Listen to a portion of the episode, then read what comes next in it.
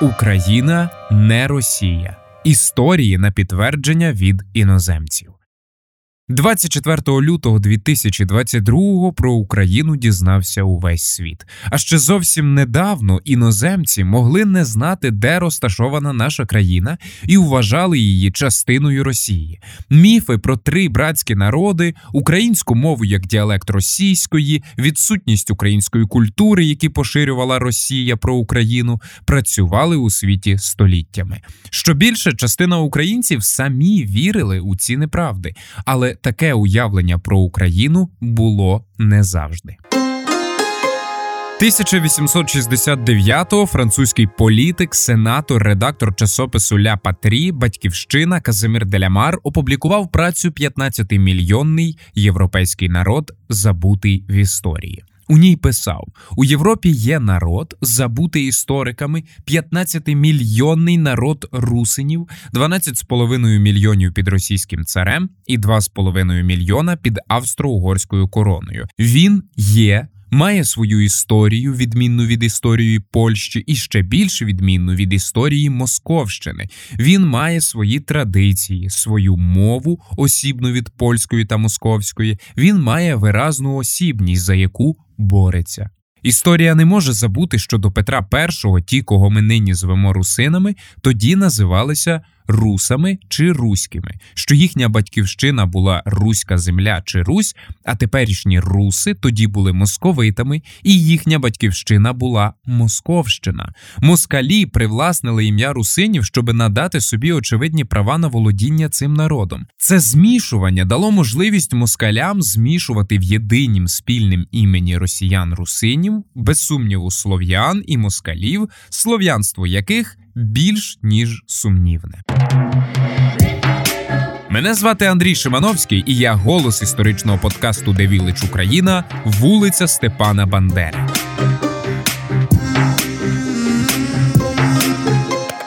Диктатор тероризував Донбас, тому що цей регіон символізував свободу. У листопаді 1941-го офіцер військової розвідки на Донбасі чув, що якийсь Степан Бандера, вчений, буде очолювати уряд України. Під час німецької окупації Донбасу в роки Другої світової війни німці стратили 20 оунівців. У Краматорську в той час відкрили товариство просвіта, яке займалося поширенням української культури. А в Маріуполі голова шкільної освіти запропонував наголосити на важливості рідної мови, любові до батьківщини і поваги до старших. Такі факти про український Донбас подав американський історик японського походження Гіроакі Куромія. Його захоплювала історія радянського союзу, а згодом зацікавився історією Донбасу. Майже вісім років Гіроакі працював в архівах Донецька та Луганська. Згодом опублікував дві книжки: Свобода і терор на Донбасі, українсько-російське прикордоння у 1870-1990-х роках і Зрозуміти Донбас. Націоналізм на схід потрапив із заходу України. Агентуру вислали на схід, щоб створити політичну базу у промисловому центрі України. Активісти організації українських націоналістів діяли у Горлівці, Краматорську, Константинівці, Маріуполі, Гришиному, Слов'янську і інших містах і селах Донбасу.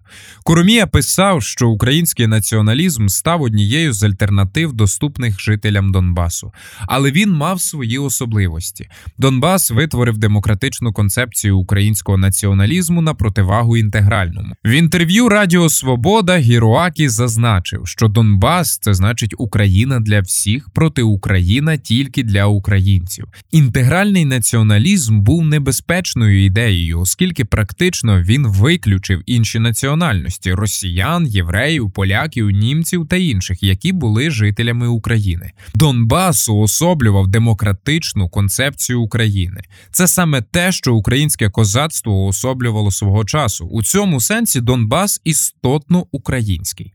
Куромія вважає, що Донбас завжди був утіленням свободи. Це край завжди приймав тих, хто шукав волі. Під час сталінського терору тут знаходили притулок ті, кого позбавляли громадських прав. Тому для Москви цей край завжди був підозрілим регіоном. Дослідник схарактеризував Донбас як неслухняну дитину Москви і Києва і зазначає, що інтеграція з Україною відбудеться тоді, коли Донбас як окрема одиниця нікого не цікавитиме. Inturist. Чутки про новий економічний і соціальний лад у СРСР на початку 1920-х привабили іноземних туристів. Вони хотіли подивитися, як розхвалені проєкти індустріалізації та колективізації вплинули на життя людей у містах і селах. До країни їхали і спеціалісти різних галузей, щоб допомагати реалізовувати радянські п'ятирічки. Влада боялася впливу іноземців на громадян, тому контролювала кожен їхній крок і мінімізувала будь-які контакти з населенням. Так у 1929-му створили державну організацію Інтурист. Вона мала монопольне право на туристичні послуги для всіх іноземців. Їм належала мережа готелів, ресторанів, транспортних засобів. За 10 років існування сервісом компанії скористалися майже мільйон іноземців. Інтурист створили для контролю за іноземцями, а тому за всіма, хто в'їжджав до країни. Пильно стежили агенти комітету державної безпеки КДБ. Тотальний контроль над мандрівкою позбавив змоги створити наближене до реальності уявлення про СРСР і радянську Україну. Більшість журналістів, науковців, туристів у своїх спогадах не відокремлювали українців від росіян. Усі люди в цій державі для них були радянськими громадянами. Утім, майже всі мандрівники відчули різницю між двома народами. Американський письменник і критик Едмунд Вілсон так згадував про різницю життя в Україні та Росії. Люди в Києві видалися мені щасливішими за тих, що я бачив у Росії. Пари гуляли та спілкувалися набагато живіше ніж на півночі Росії, але їхні розмови були настільки тихими, що я їх ледве чув. Іноземні журналісти розуміли, що радянський рай це вигадка офіційної влади, а насправді життя людей у цьому раї сумне один італійський кореспондент відзначив проблеми з житлом на тлі помпезного адміністративного приміщення в Харкові. Будинок держпрому в Харкові прекрасно освітлений навіть пізньої ночі, для того, щоб усі іноземці могли це помітити. Водночас тисячі потребуючих харків'ян живуть у халупах, а хтось навіть у справжніх печерах. Ці радянські хмарочоси стоять, наче піраміди в пустелі. Іноземці писали й про брак одягу та харчових продуктів, мізерну оплату праці праці та важкі умови роботи. Журналісти розуміли, що робітники, які отримували 256 рублів, а ціна взуття була 150-200 рублів, не жили, а виживали. Слова зі світу німецького інженера Адольфа Шреєра повністю відображали реальність радянського раю. Комуністи запевняють, що маси працюють і йдуть на жертви з великим ентузіазмом, але я не бачив цього захоплення ні в Харкові, ні в Москві. Козаки очима іноземців. У 1786 році до Петербурга приїхав французький педагог і літератор Шарль Франсуа Філібер Масон.